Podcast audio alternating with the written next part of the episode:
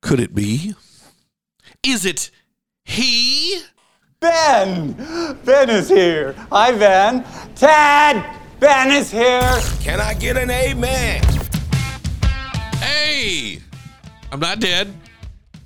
The uh, computer works. Everything's a little dusty in here, but glad to be back. Welcome to episode 257 of Amen, Brother Ben. It's the podcast that keeps you focused on God and acting like Jesus back for 2023. And um, decided that I would uh, see if this whole thing works. Uh, for those of you that listen, probably know and pay attention to my socials, or you know me personally, you know that uh, it's not necessarily been, you know, just me slacking, but uh, God has brought me through surgery and all sorts of other stuff this past season. So it's been a season of, whew, just getting through. But uh, I'm happy to be back and wanted to particularly, because this podcast is is not just me talking for the sake of of me talking, right? Like that's not why we want to do this. We want to do this if we have a point to make, if we want to um, talk about things of, of God's word and things of, of life that we can apply the truth of God to. So that's what we're doing. And we're starting a new series at our church called Abound. It's about living the abundant life that Jesus offers you. He, he makes that promise to us in John 10 10. And so we started this past Sunday, and as with many of these uh, podcasts, they're you can get something out of them, but they're even better if you go back and listen to the sermon. So uh, we'll link the sermon in the description below, uh, wherever you're listening, so that you can go back and look at the sermon as well. You can always find uh, our our messages at lovesiler.com. That's the website. But uh, wanted to talk this week, and the point of my, my, plan is to make a podcast for each subsequent uh, sermon that we do in this five message series about the abundant life. Because everybody is trying to do that, right? It's new year, new you, yada yada, all that stuff that you want to try to accomplish, and um, we want to make sure that it, it's not in vain. You know what I'm saying? Like that you actually have 2023 be a blessing to you. But we've found, I've found at least, and I think more of our our church family are starting to realize that we're looking in the wrong places. Um, and so we talked a little bit Sunday about that, about how we really, it's kind of a, a, a holy catch 22. We want to give up our life. In Matthew 16, we're supposed to give up our own way. Um, we're supposed to deny ourselves, take up our, our cross, which doesn't mean you put on a cross necklace. It means that you take up suffering and sacrifice and then you follow Jesus. You follow in his ways, you follow in his words, you follow in his worship.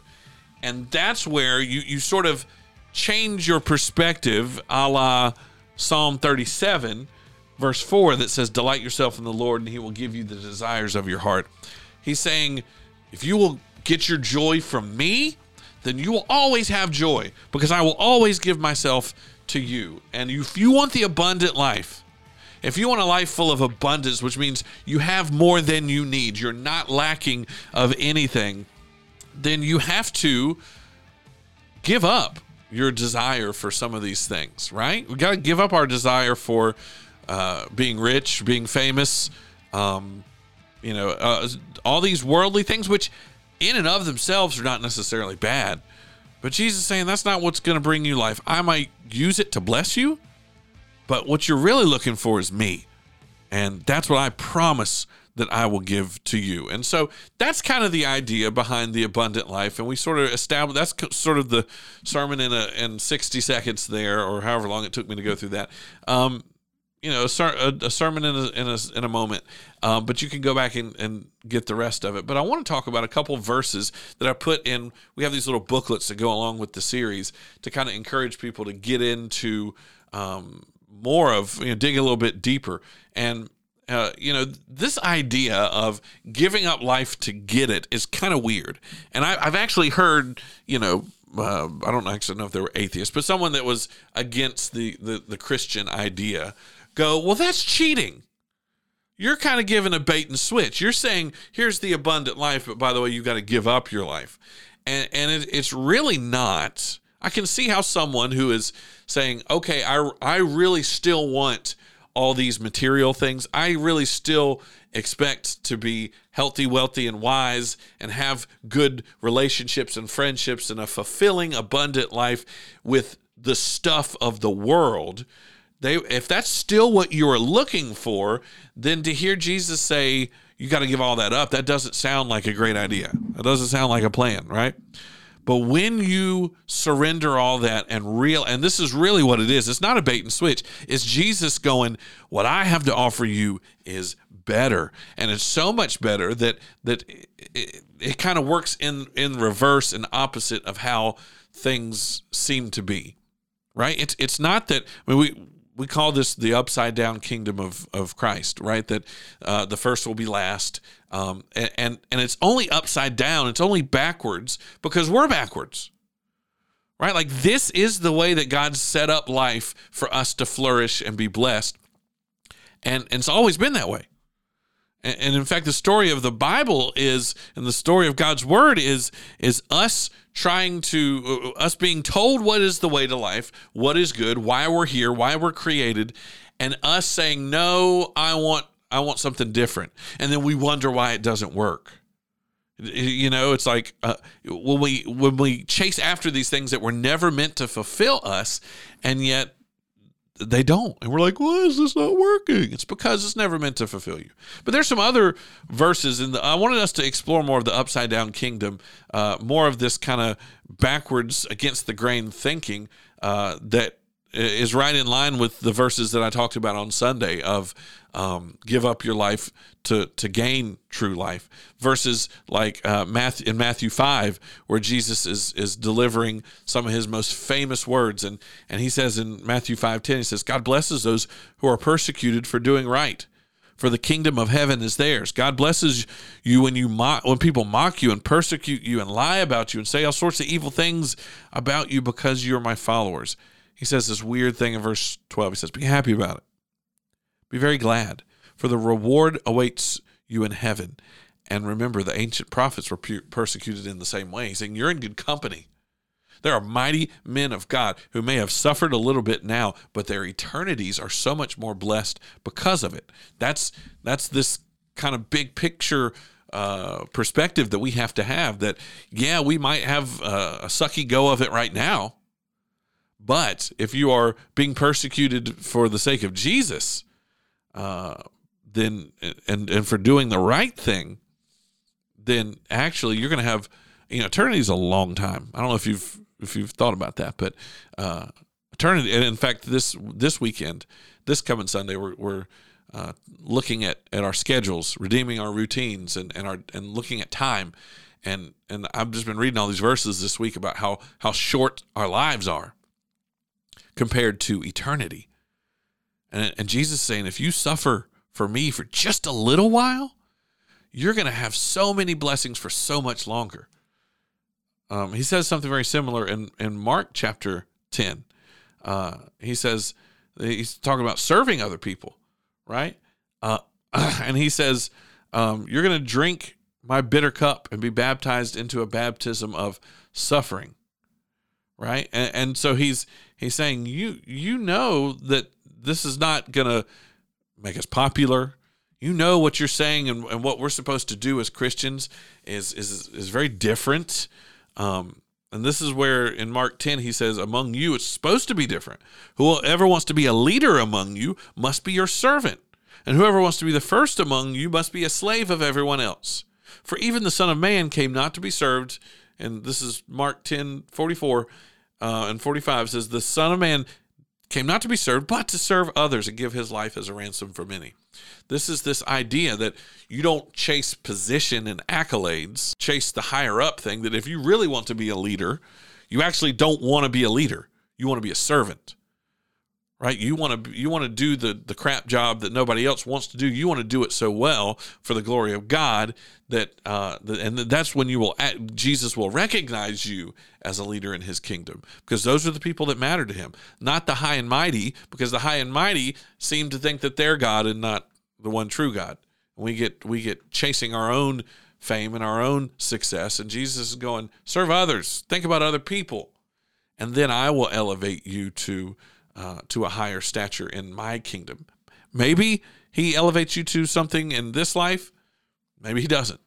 Maybe you're you're you're you know picking up trash and doing the you know uh, dirt was it dirty jobs with this that TV show right nobody else wants to do maybe you're doing those things in this life but but that means you're going to be a ruler in eternity that means you're going to be uh, you're going to be blessed and highly favored forever I mean I could do a couple years of that to get to that but we we don't most of us don't really believe that do we we're like eh that sounds like a good excuse uh, for me to not pursue something in this life. But this life is not all there is, and we have to remember that. I want to one more verse I want to share with you is uh, 1 Corinthians one, um, and, and, it's quite a few verses here. Actually, it's eighteen through thirty one, uh, because some of you are going this this is a this is a load. I don't want to hear this. This is not what I what I wanted. This is not what the desires of my heart are right now. But uh, verse 18 of 1 Corinthians 1 says, The message of the cross is foolish to those who are headed for destruction. This is not going to make sense if your heart is not in the right place. But we who are being saved know that it is the very power of God. And as the scriptures say, I will destroy the wisdom of the wise and discard the intelligence of the intelligence. He's saying, You think you know what's going on here. You think that you're so smart. But there's, I think, believe it's Isaiah that says his thoughts are not our thoughts, his ways are not our ways. Verse 20 says, So where does this leave the philosophers, the scholars, the world's brilliant debaters? God has made the wisdom of the world look foolish. Since God in his wisdom saw to it that the world would never know him through human wisdom, that means you're not supposed to understand everything. And if you go on this journey to try to wrap your brain around every single part of God, you will always fall short. It is a fool's errand. He has used our foolish preaching to save those who believe. It's foolish to the Jews who ask for signs from heaven, and it's foolish to the Greeks who seek human wisdom right? Religious, non religious alike. So when we preach that Christ was crucified, the Jews are offended and the Gentiles say it's all nonsense. You're not going to, when you're, there's going to be people on both sides that are going to reject it. It says, but to those who, who called by, who are called to God by salvation, um, or to salvation, both Jews and Gentiles or non Jewish people. Christ is the power of God and the wisdom of God. It all comes down to the person of Jesus, the life that Jesus lived, the things he did and, the, and taught.